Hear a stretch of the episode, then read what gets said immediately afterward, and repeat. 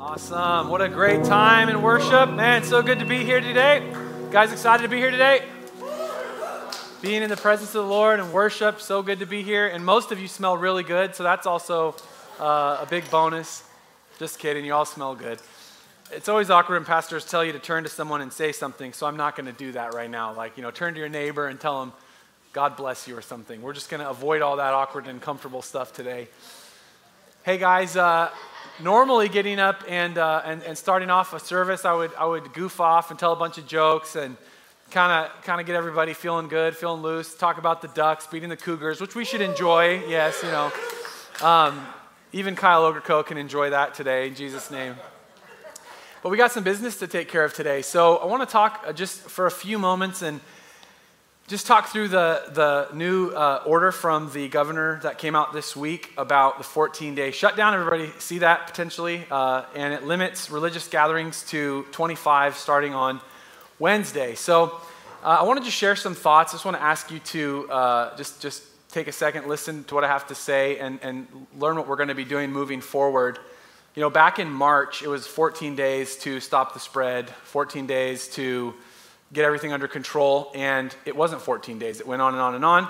Uh, we had our last service in, uh, at Regal Theater on March 8th and then we, we, we, didn't meet at all. And those of you know, we were on live stream for months and months and months until we did gather in the park in the summertime. And then obviously, God gave us our wonderful building. We're excited to be able to gather here. Yeah, it's awesome.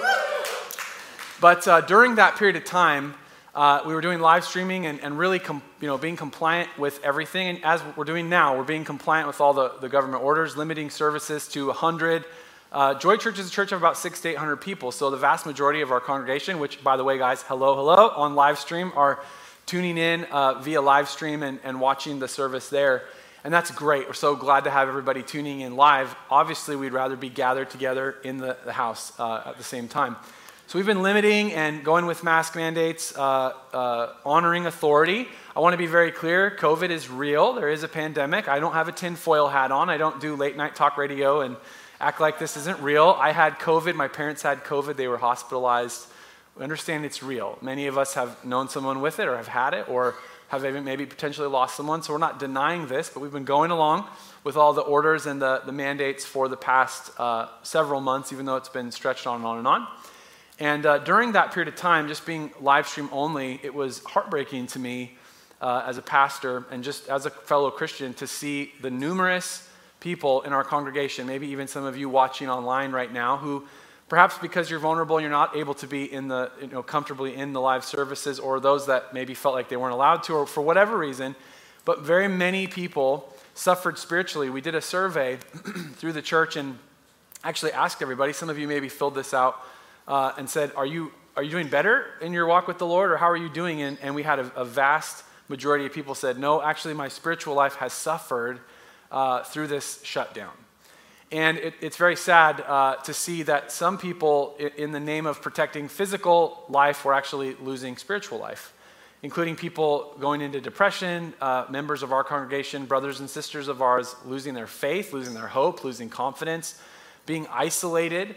Um, and, and, and I'm not making any political statements today. I'm not making any scientific statements today. I'm not a doctor. I didn't even play one on TV, and I didn't stay at a Holiday Inn Express last night. Um, I'm not a doctor, right? I have a sweet uh, jump hook, which is like Dr. J, but you know, no, I'm kidding. I don't even have that. My qualifications do not extend there. But what I do know is that God placed us uh, in Eugene to be pastors and shepherds, and the flock has really suffered through this shutdown. And people were, were very deeply impacted spiritually. And though we've complied and done everything, you know, going along with, with everything, that was something that we, we noticed. So when this 14 day freeze was, was called, um, I just felt in my spirit we need to honor our authorities, and I believe in authority. How many of you know as Christians we're called to honor the authorities, whether we agree with them or not, right? Because that's what our parental authority is based on, too, huh? My kids never agree with my authority, but I ask them to obey it. We need to, uh, we need to obey our authorities, and when the governor said we need to have a 14 day freeze, um, we got our staff together. We said we're going to honor our authority. But I'm also going to hold her at her word, and we're going to uh, honor that for 14 days. Because it was said 14 days in March, and it was said 14 days now. And uh, I understand it's a moving thing, and I don't, I'm not speaking in a rash way or anything. So please hear my heart on this. But also, what we're going to do is we're not going to shut down our church and shut down our services and leave people out isolated in the cold and not have opportunities to gather.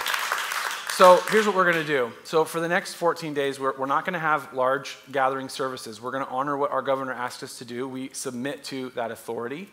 Um, we're going to limit our gatherings to 25.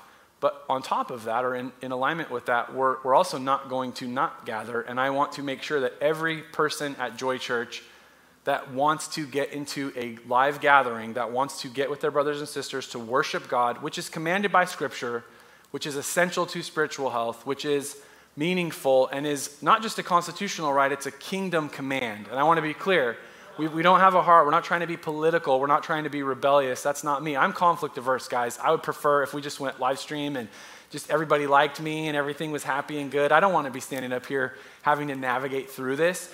But you know what? When I woke up this morning, I said, Lord, I don't work for any, any of the people in the church. I don't work for the government. Lord, I work for you. I'm called to, by you to lead and, and guide. And I felt from the Lord very clearly that we were not to leave people out again and just, and just say live stream only. So for those that are on live stream, we're going to continue to live stream. But for those that want to gather, we're going to continue to gather. And so here's how we're going to do this. So for the next, what I need you to do is you got to participate with me. How many of you know this is like real stuff? I was talking to a pastor uh, this week who's been threatened with jail time, lawsuits, fines. There are churches across the country that are being sued. I have a, one of my, my um, coaching clients that I coach as a pastor. He, his father, their church is racking up hundreds of thousands of dollars in fines just because they're having church service. Uh, and whether you agree with that or not is immaterial. That's what's happening, right? That's just a fact. That's what's happening. Um, and so it's not like it's not like a joke. This is real life. It's actually scary uh, to, to be able to say, hey, we're not we're not just taking this um, at face value. We believe that we need to gather. There could be ramifications. We're going to do everything we can do to honor authority and to walk in alignment. But we're also we have to respond to a higher command and a higher law, which is which is God's law. And the scripture very clearly commands us to gather. We're called to glorify God. We're called to worship. And so we're going to do that to the best of our ability in unison with culture. But when culture and civil law interrupts and, and tries to contravene God's law, then it's an easy choice that we got to obey God's law. So, what I need you to do is participate with me in prayer. We need to pray for our authorities, not curse them, not curse the governor, not curse you know, presidents or presidential candidates or whatever, not be cursing, but praying blessing and praying for wisdom for our leaders politically, also praying for us as church leaders for wisdom, for guidance, right? Come on, we need to pray. Pray for God's will to be done and his kingdom to come. The second thing we need you to do is I need you to email me, okay? So this is your homework. I need you to email me at pastorjake at joyeugene.com and let, let us know. Just send an email that says, this is, we want to gather, we want to be part of services, that, you know, my, and, and give us the number. So if it's your family, there's five of you, hey, we're committing for the next two weeks, we want to gather. And here's, because here's what we're going to do we're going to make sure everybody gets to come into a church service. It's not going to look exactly like this, because we can't do 25 or 30 services, right, for every single person. But we're going to have gatherings of 25. We're going to activate leaders in the church, activate staff to have a time of worship, a time of prayer, and a time of teaching of the word where we can come together and exercise the kingdom command as Christians to gather and worship Jesus. But you got to send me an email at pastorjake at joyeugene.com. You with me? And let, let me know, let us know, this is, this is, you know, our family, this is the number we want to gather so that over the next two weeks, we can establish different times for gathering. Um, if that means I have to come down here at the church every single day and be here, then that's what we're going to do. If that means you know our staff is activated, we have leaders in the church, many people that can preach, that can teach. Uh, we're going to continue to gather. We're not going to leave anybody out in the cold again. And for those of you that are on live stream, I want to encourage you uh, to be a part of the body and, and come into, uh, into a, a, live gathering uh, if you're able to do so. Uh, but send an email to pastorjake at joyeugene.com. Does that make sense? Yes. And let us know. We're going to do that. After the two weeks, you say, well, what are we going to do next? I don't know. That's the answer. The answer is we don't know because it's, it's always changing. What, what we're coming to, though, just, just to speak into what I do see, and I'm talking to pastors across the state, talking to pastors across the nation, is that for, for whatever reason, and I'm not, again, it's not a political thing, I, I don't even want to go to that, uh, but it seems that there just is always a moving goalpost of when things will be uh, open. Um, and so again, when, in March, it was like, well, we're gonna we're gonna you know go into this this shutdown, and it just was extended, extended, extended, extended, extended. And so there is a, I'm going to take the governor at her word at this time. 14 days, this is a freeze. We're honoring that authority. But past that point, we're going to have to look at it and say, do we just not ever gather again? Because what happens if it goes six months? We're coming up to a, close to a year where we haven't been able to actually invite our church together to worship Jesus. Now, hear my heart on this. We're not denying there's a pandemic. I just told you I had it and I was sick. It didn't feel good. I, I was fine. I'm fine now, but my parents were both uh, sick. Both of them had to spend some time in the hospital, more precautionary than uh, treatment wise. But, but nonetheless, we're not denying it. Are you with me? So we're not, we're not, oh, it's not real, it's fake. No, we're not doing that. We're, we're understanding that there's a truth intention here, that we live in a fallen world, there's sickness, there's, there's risk that we take in everything that we do, correct? All of you got on the freeway, and if you drove on the Eugene Beltline, you took a significant risk that far exceeds uh, COVID for sure, because I've seen you all out there. I'm not going to talk about Gary Frost, my brother. We were racing on the freeway yesterday, and he didn't know that it was me, but uh, we had a good time. Uh, we were racing on the freeway, and uh, he beat me. He won, so. Uh, uh, but we take risks every day in life, and so life is not without risk.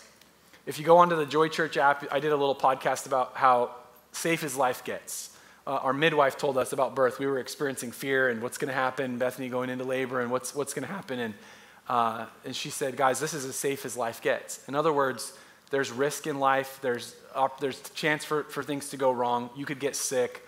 Um, you could catch COVID at church. Did you know you could? Yes, you could. You could catch it at the grocery store. You could catch it. it people get it that have been wearing a mask and sitting at home. We live in a world where illness and sickness is a reality. We need to be wise and be cautious, right? That's why we're going with masks and doing everything we can do that our authorities are telling us to do. But we also do not shut down our entire life and live in fear and just say, well, we're not going to gather as a church. And I'm just, if you want a theological, full theological statement on this, go back a few weeks ago. I did a message on the, the gathering of the church and why theologically we believe in the value, the importance of gathering. I believe that to fully participate in the body of Christ, you actually have to physically gather. You have to connect with other brothers and sisters that we don't just consume religious content a, on a stream or a, you know, just watching sermons. Um, there, that is a part, that is a healthy aspect. It's one part of it, but it's not the whole thing. There actually needs to be that community. And I also believe there needs to be a specific time we come together to actually glorify God and worship God together in a church context. And so we're dealing with these two realities that we live in a world where there's sickness and there's risk, and that's going to continue on right? Uh, even, even if there's a vaccine and a miracle cure and all this kind of stuff, we still live in a, in a scary world. There's still attacks, there's still, there's still war, there's still sickness. But are we going to just stop living our life and following Jesus and following the Bible? No, we're going to weigh those two things together in wisdom and walk forward. So for us, for right now, for the next 14 days, we're honoring what the governor said. We're going to go to 25 person gatherings. We're going to have everybody that wants to gather will be in a gathering if you send me an email at pastorjake at joyeugene.com. Good? All right. You with me? Will you pray for me? Will you pray for us? Will you pray for our church and pray? Awesome. Awesome. you guys are, are the best, the absolute best, and we love you so much. And our heart is just to, to lead. We don't, we're not trying to get consensus. You, you could think this is the worst decision ever, and it could be. But the job of a leader is to say, this is the course, let's go this way, listening to the Holy Spirit, and we believe in that. But man, we just love you guys so much. And our church is doing so well. I, I, I applaud you for your unity, for your, your, your uh, just following Jesus through this time. You guys are keeping a good attitude. You are doing so well. And I'm so proud of you. And I, I know we're going to get through this together, not just trickling across the line, dribbling across the line, barely making it. We're going to run with our arms out across the line through this whole season. Amen? Amen. Father, I pray you would lead us and guide us through this time and this season. Uh, it's a difficult time, a confusing time. There's many opinions and many thoughts uh, from all different directions. But Lord, you are leading and guiding us, and we appreciate that. We thank you, Lord, and we follow you. Give us grace and just keep us together in a spirit of unity, Lord, as we gather online, as we gather in, in phys- physical uh, in person uh, gatherings, as we go to groups of 25, as we go to joy groups, Lord, as we do everything we can do because we believe in the vision and the mission that you've called us to accomplish here in this community to be a city set on a hill, to be a lighthouse in the darkness, to be a place that people can come and experience the life of Jesus that's available to them, that they can come and hear the gospel and, and get freedom in you. Lord, we love you. We give you this time in Jesus' name. Everybody said, Amen. Awesome. Well, guys, I'm going to jump in and go rapidly through this message and get you guys out to beat the other churches to the best restaurants while everybody's going right now today because they are going to get shut down in four. so this is not the day to like do your Dave Ramsey budget. Go out to your restaurant. Come on. Right? Yeah. Boo. Get out there. Go eat your porterhouse. Everybody's going to go to the best restaurants. Yeah. I'm not paying. No. No, I rebuke that in Jesus' name. We've been in a series called Brutally Honest, looking at the prayers of the Psalms, recognizing that in life we go through trying times, tumultuous times, fearful times. Even the fact that we're standing here in church or sitting here in church talking about how do we navigate government orders and, you know, I don't your pastor doesn't want to go to jail. Hello. But we're trying to navigate all this stuff. We're living in in in times that are fearful and tumultuous, and oftentimes it's easy to dump on other people.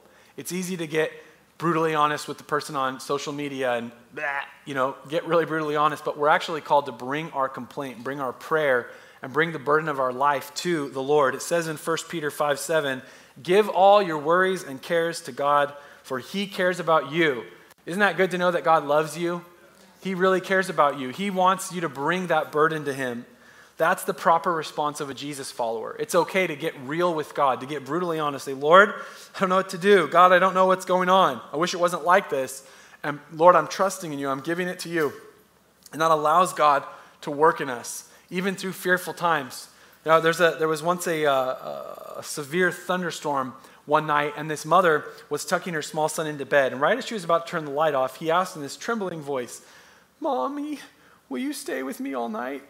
And the mom smiled and gave him a hug and said to him tenderly, Well, honey, I can't. I, I have to sleep in daddy's room. And then there was a long silence. But finally, it was broken by his little shaky voice saying, What a big sissy.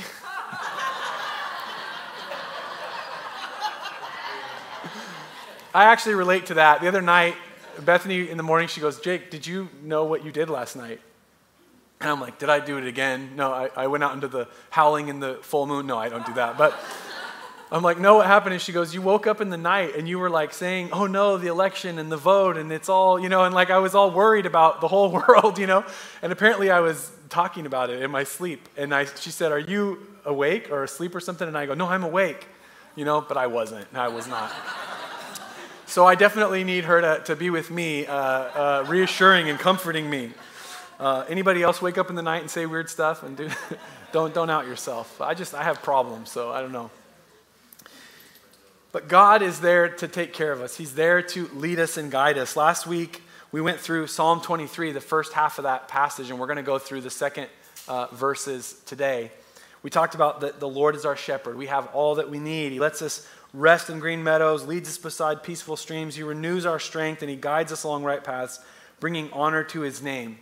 And then David, as he continues this psalm and this prayer, he goes on to the next verses, and we're going to look at these, these uh, last three verses today.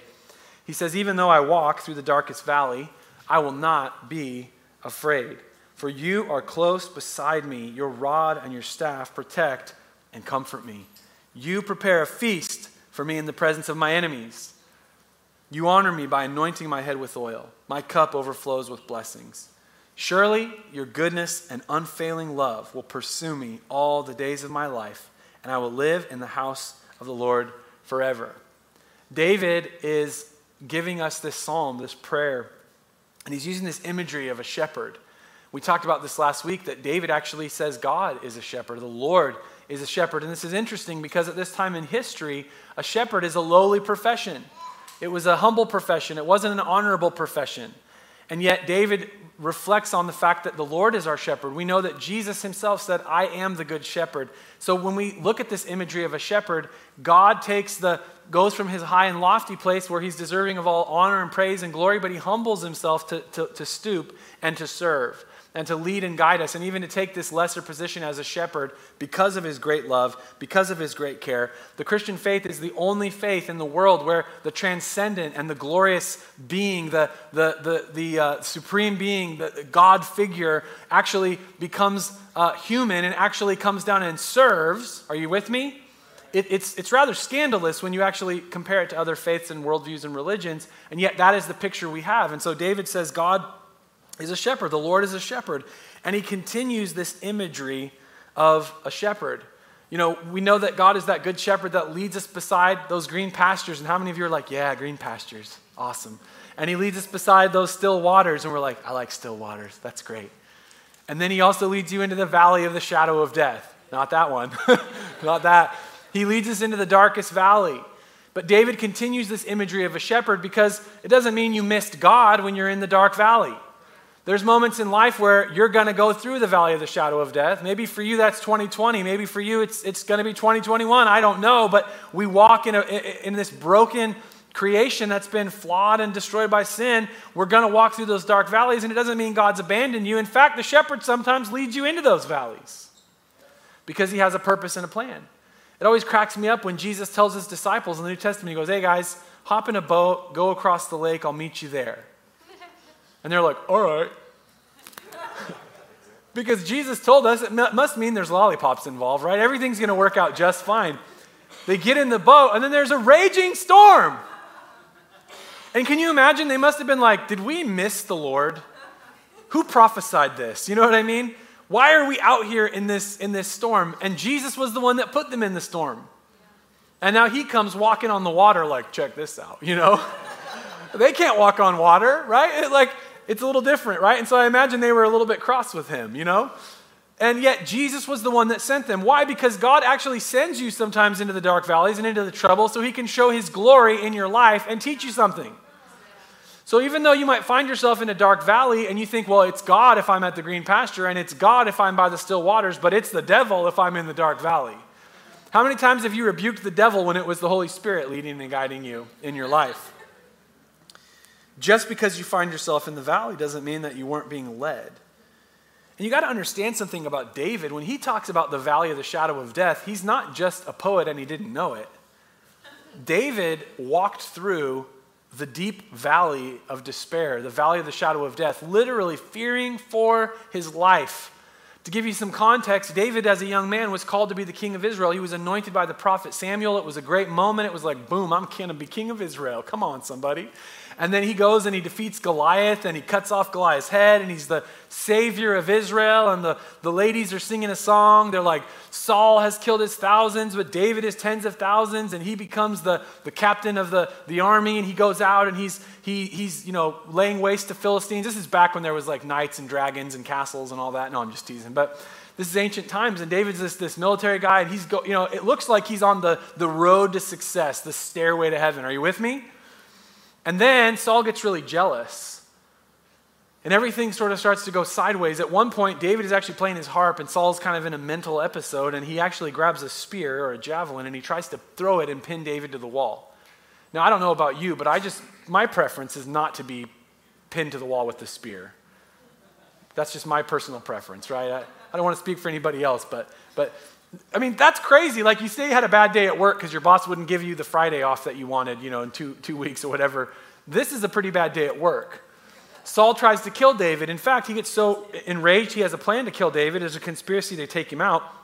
Saul's son Jonathan has to say, David, you got to get out of here. So David ends up actually fleeing. He's exiled. He loses his citizenship. He has to go to, out into the wilderness into foreign nations. He's hunted like a dog. Uh, for 13 years, he's hunted in the wilderness he, he, goes different places. There's obviously different stories that take place with David. He kind of has a little base at Ziklag, and then they burn that to the ground. Everything goes wrong if you study his life. For 13 years, he goes through all of this. So when he talks about the valley of the shadow of death, this isn't just poetic, this isn't just metaphorical. For him, it was a real valley. When you go to Israel and you look at the, the landscape where David was at, we actually went to a place called En Gedi, which is a, an oasis there in the desert, kind of near the Dead Sea. And David would be living in caves, and there was actually one moment where Saul was in the cave, and David could have killed Saul, but he doesn't. And multiple times he was just close to being murdered and close to being in this situation, I ate some almonds before. Now they're just doing weird things in my mouth. Let me just work this out here. okay, I'm good. Sorry. Just got to deal with that business. Uh, uh, these are real life problems of public speaking, right? Yeah, just pray to God you don't get Montezuma's revenge when you're up uh, in front of people. TMI. Okay, so David, this isn't theoretical fear. This is like real deal in the valley of the shadow of death. This real life fugitive story. Now, I totally confused the movie The Bodyguard and The Fugitive in first service, and I started singing Whitney Houston, and we had a laugh moment, and this time I'm not going to do that. So there is, a, there is a, a, movie called The Fugitive, right? And who stars in it? Harrison. Ford. I said it was, who did I say? You remember? Kevin Costner, yeah. And then I started singing Whitney Houston, and they're like, that's The Bodyguard, and it was awesome. You had to be here for that, right? First service. So, David is living out this real life fugitive movie, and he's going through the valley of the shadow of death. It wasn't, wasn't just false evidence appearing real type fear, this was real evidence appearing real, losing his family, going through all of that. But this imagery that David gives us of the rod and the staff, what we find is that he, he never stopped giving us this picture of the shepherd continuing to lead. That the shepherd, yes, takes you to the green pastures, the shepherd, yes, takes you to the still waters but when you're in the valley, it doesn't mean you missed God. How many of you have ever gone through something tough, walked through the valley of the shadow of death, right? And you thought, well, God abandoned me. Or, or I, am you know, being, I'm under attack by the devil. Uh, not that you couldn't be attacked, but very, very rarely is that the case. More so, it's the shepherd leading you through life because he has purpose that he wants to work in your life, and he never stopped leading you. But David says this even though I'm in this situation, even though I'm walking through this fearful time, I will not be afraid. So, how did he choose to not be afraid? And there's three lessons just in this one verse here. Number one, he could choose not to be afraid because God is close. You might be going through the valley, but you need to understand the truth is that He will never leave you nor forsake you. And as hard as it gets and as bad as it may be, God is close to you. We have a, a, God that is not just transcendent, He is immanent. He actually is present and with us in our pain. He embraced our struggle. Listen what it says about uh, uh, Jesus prophetically from Isaiah chapter 53 about the suffering servant. that says he was despised and rejected, a man of sorrows, acquainted with deepest grief. We turned our backs on him and looked the other way. He was despised and we did not care. In the book of Hebrews, we learn that we have a high priest who can sympathize with our weaknesses. He was tested, he was tried, yet without sin. Jesus is not aloof and kind of like whatever to your problems, he actually knows what it feels like to suffer. He knows what it feels like to be rejected. And he chose to embrace that pain. The cross is the living testament of the fact that we have a God that is not far from us, but close, and actually embraced our pain, and through him brings healing and resurrection life. That is the message of the kingdom of God that the same God that made all new things will come again to make all things new and bring healing and restoration. But he didn't just abandon us in our pain and leave us in there and kind of laugh at us and say, get it right next time and figure it out. He came down, suffered with us, and said, follow me as we get through the valley. Being in the valley doesn't mean you miss God. It doesn't mean that he abandoned you. He's close to you, and he's close to us in our painful moments. I was reflecting about this as I was studying for this message. You know, before Bethany and I had Evie, we had uh, a pregnancy and uh, we were about 11 or 12 weeks along with our first child and we had a miscarriage.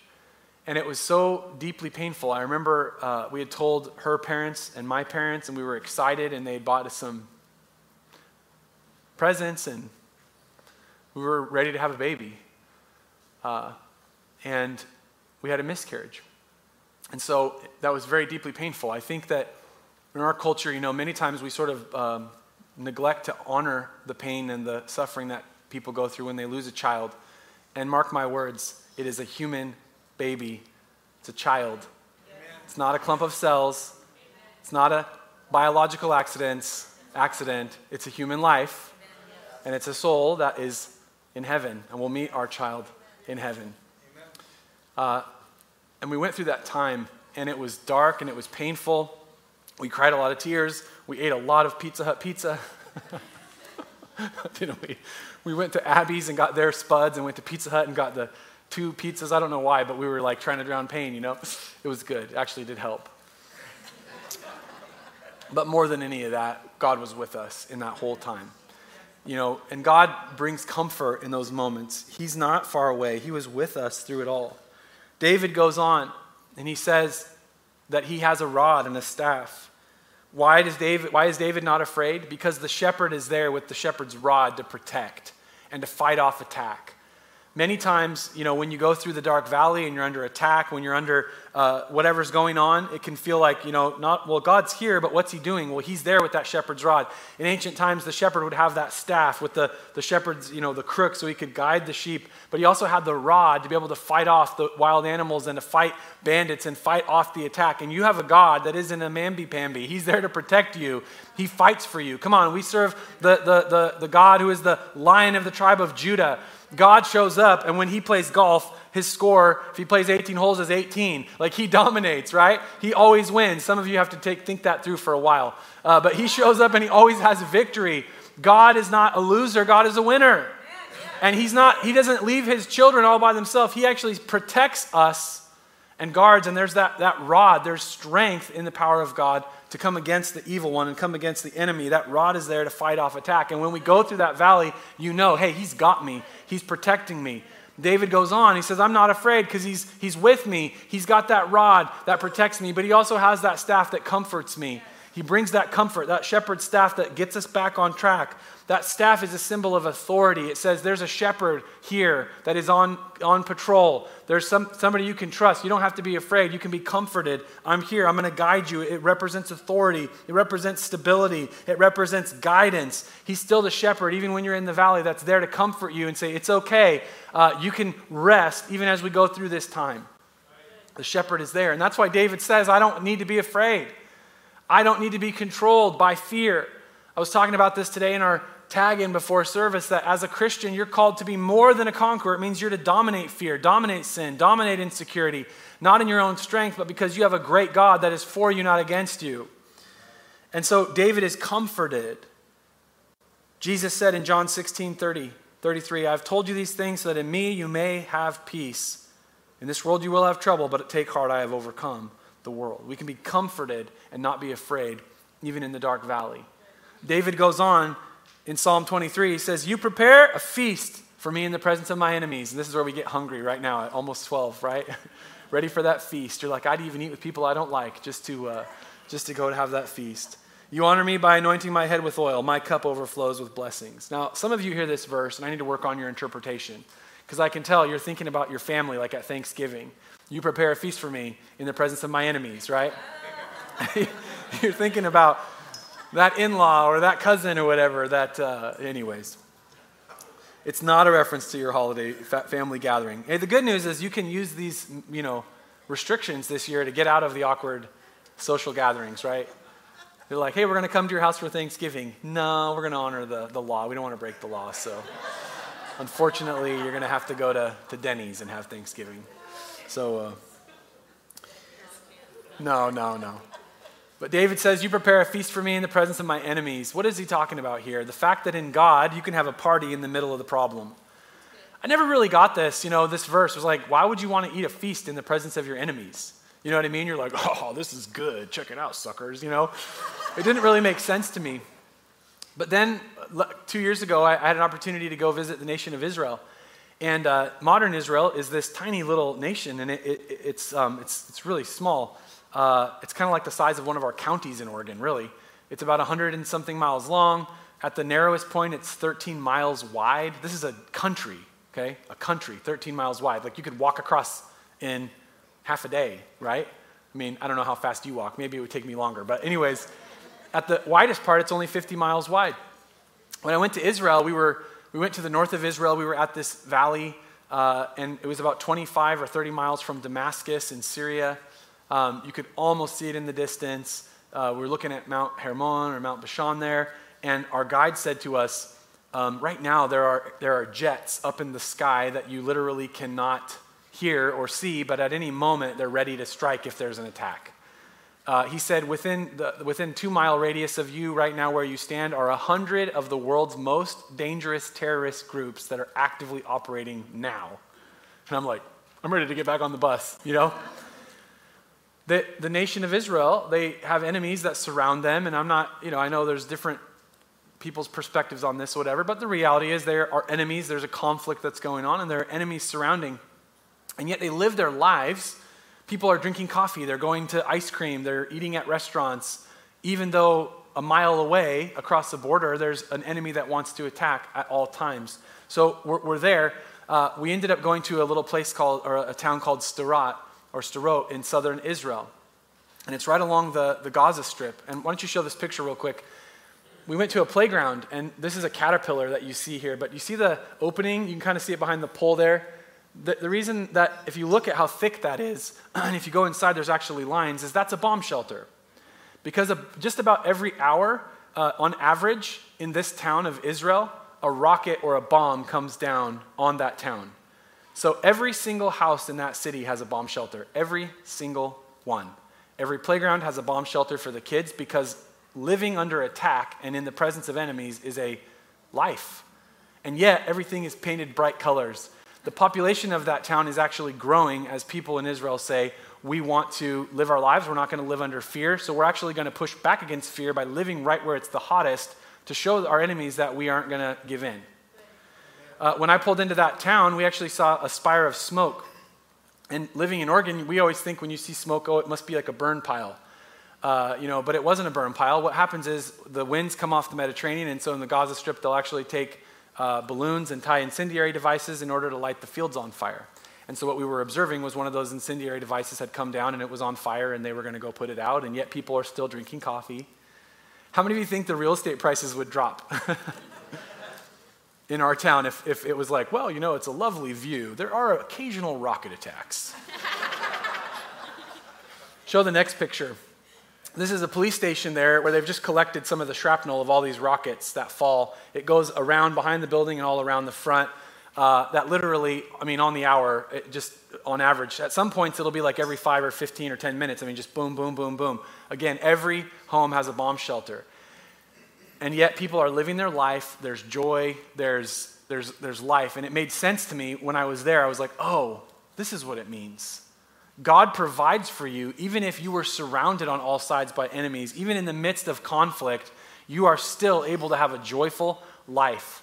Maybe today you're worried about our nation and what's going to happen and who's going to be president and what's going to this or that or whatever. We're all kind of like, what's going to happen, right? It's crazy times. But you know what? No matter what, no matter who's president, no matter what goes on, no matter any of it, you, God prepares a table for you in the presence of your enemies. We had one last story from Israel just because it's awesome that I got to go and I want to brag about it more. So, just kidding, a little bit. But we actually got to have a Passover meal uh, at this wonderful family's home in Jerusalem. And we were there in Jerusalem and we ate Passover with them. And I'm not Jewish. Uh, I don't know anything about Jewish. I just can go ha and talk like that, you know. That's all I can do. I'm not Jewish. Some of the other pastors on the trip were like wearing the yarmulke, and I was like, I'm not Jewish. I don't do that. So, anyways, but it was an awesome time being at Passover and this wonderful family having this incredibly wonderful meal, this joyful time. Uh, we actually found out that the guy whose house we were in was Benjamin Netanyahu's cousin. So we were like, oh, that's cool. But uh, we were there, and they had this wonderful, peaceful, incredible meal, and yet all the time, every day, there's war. There's, there's, it, it's all there. Every 18 year old in Israel has to go into obligatory military service. It's not like a, you just have to go, you have to do it. God prepares a table for you in the presence of your enemies. Even in the midst of crisis, even in the midst of that, like seeing that there and the joy that goes on, not just uh, Jewish people, but the Arabs that live in Israel, the wonderful people that live at peace, Palestinians, all of them, they're all there. Everybody's surrounded by enemies in that area, and yet God is working. We met wonderful, beautiful Christians that are Israeli, ones that are uh, Arabs. We, I mean, it's a wonderful place, you know, and, and obviously you need to pray that God will bring peace to that area, but God prepares a table for us in the presence of our enemies. David goes on, he says, The Lord anoints my head with oil. The sheep on the busy, dusty trail, you know, as they go through, they'd get bruised and they'd get tangles in their, their hair. And this oil would be used to soothe and to heal. At night, the shepherd takes the oil and begins to cleanse the wounds of the sheep, the bruises and things they got during the day, and begins to untangle their hair. This is what this anointing oil is it represents healing. You know, as you As you go through the valley in life, all of us, we, we hurt other people and we get hurt. There's abuse. There's mental and physical and sexual abuse. We, get, we go through things. We get wounded. We get hurt. People get hurt in church. We get hurt. And the Lord heals. This is a beautiful promise, a beautiful picture that the shepherd comes and anoints your head with oil, that he has that healing for you. You don't have to be marked forever by your trauma and known and labeled by your pain. You can be, you can be uh, healed and restored in the name of Jesus by the anointing that he has for you. And then David finishes off this verse. He says, My cup overflows with blessings. And when I hear that, I just think about the Lord of the Rings when Pippin the Hobbit declares, It comes in pints. Do you remember? they're at the bar, you know, and the hobbits always have the little drinks, and then he gets this huge pint when they're at full size human places, and he says, It comes in pints, you know. God has blessing for you and goodness, and it comes in pints. Come on. Now, some of you need to make sure you understand I'm saying that metaphorically and not too literally, because you're like, well, I better go take that verse literally and go knock down a few pints. No, yeah, take it up with Jesus. But, anyways, when God's blessing comes to you, God doesn't, He doesn't metered with His blessing. He's not sitting there going, well, that's enough for you, Kelly King. You've had enough, Bill Deese. Hope you enjoyed your prayer time. Now you're going to have seven dry days. God just keeps it pouring. Your cup overflows with blessings. He is so awesome. He's so good. And last but certainly not least, David says, Surely your goodness and unfailing love will pursue me all the days of my life, and I will live in the house of the Lord forever. You know that goodness and mercy, God's goodness and His grace for you and His mercy for you, is literally chasing you down. When I was young, I actually had two years, I lived with my grandparents, or my whole family did, my, my parents and all of us. We lived with my grandparents, and they owned a, a ranch in Eagle Point, Oregon. 27 acres. And so I got to spend all that time running around, goofing off, and that was my nature time in life, you know, enjoying it. Since rejected that lifestyle, but I, uh, I had a great time. But on the ranch, there were there was animals. We had cows, and we had chickens, and roosters, and we had uh, geese. And the geese lived down by the pond. And there was this one goose, and my dad named him Toulouse the goose. And that, that was a mean sucker. And that goose would chase me. And one time he chased me down and bit me in the rear end. and it didn't feel good. And I was so scared. Maybe it didn't really hurt, but it freaked me out, right? Because it, you know, coming at you. And, uh, and I think about that, that pursuit. That's God's goodness is like Toulouse the goose coming after you. Come on, I'm going to get you, right? He's going to get you with goodness and mercy. You think, oh, I've sinned too much. I've done too much in my life. No, God's still pursuing you. He's after you. He's chasing you down with his goodness and his unfailing love. And I think we get so connected with this idea that God is great, right? We, he's worthy of worship. He's God. He's up there. He's great. Yes, but He's also good. He wants you to taste and see that He's good. He cares about you in the, the small details of life, and he's, he's, he's chasing you down with His goodness and mercy. The shorter Westminster Catechism says this The chief end of man is to glorify God and enjoy Him forever. Worship is not just about how we glorify God, it's also about that when we glorify God, He gives us the greatest gift that any person could ever receive, which is that He gives us Himself. And we actually enter into this relationship where we worship God, but we begin to enjoy His presence. He, he leads us into the goodness of who He is, and He restores our soul, and it's so beautiful that it's okay to experience the goodness of God and understand that you are to enjoy those pleasures in God, that, that you is the sweet times in his presence and that he cares for you and he cares about the details of your life. And David finishes this up as he's talked about this whole journey, being led by the green pastures of still waters and even through the valley of the shadow of death. This is where it ends. He says, And I will live in the house of the Lord forever. You know, the end of the whole journey, as the shepherd is leading you through each moment of life, the mountaintops, the valleys, the end of it for followers of Jesus is that we end up living in the house of the Lord forever. As nice as those green pastures are, as nice as that still water is, and as bad as those valleys are, nothing compares to getting into the, the house of the Lord. And our end destiny is that we will live with Him, we will be with Him, and enjoy Him forever. And that's our final destination. David said in Psalms 84, verse 10 Better is one day in your courts than a thousand elsewhere. I would rather be a doorkeeper in the house of my God than dwell in the tents of the wicked. And this is a picture of heaven and eternity. That God is leading us on this journey in life, and there's ups and there's downs, that we can trust in His goodness. He's protecting us, He's guiding us. But you know what? Our final destination is not of this place. We were made for another world. We were made for heaven. We're going to live with Him forever. And the God that made all new things will make all things new. He'll wipe every tear from our eye. And it won't be needing to get the anointing oil to heal those wounds because it won't be any more wounds because there won't be any more valley of the shadow of death and the brokenness and the, the groan of creation that longs to be reconciled with God will be brought together under the rule of Jesus. Come on. And all things will be made new. And there won't be any more racial tension, and there won't be any more economic tension, and there won't be any more political tension because it'll be one perfect king eternally reigning forever. And David says, through this whole journey, this is my destination. This is the hope that followers of Christ have that the Good Shepherd is leading us to live in the house of the Lord forever. Father, we respond to that today. I pray, Lord, for each person in this place and all of our wonderful brothers and sisters on live stream today. That, Lord, we're gathered, Lord, in spirit and heart. We're gathered in, in your name and you're here. I pray that you would lead us and guide us through the times and the seasons that we're walking through. God, maybe right now it looks a little bit more like this valley of, of shadow of death. It looks a little bit more scary, but we know you've never stopped leading us and guiding us, and we want to see your glory we want to see your glory in this time, God. That Lord, as you move, as you as you see your kingdom come and your will be done on earth as it is in heaven, we are here, Lord, to see that. We're following you. We're letting you lead us and guide us. You are the good shepherd.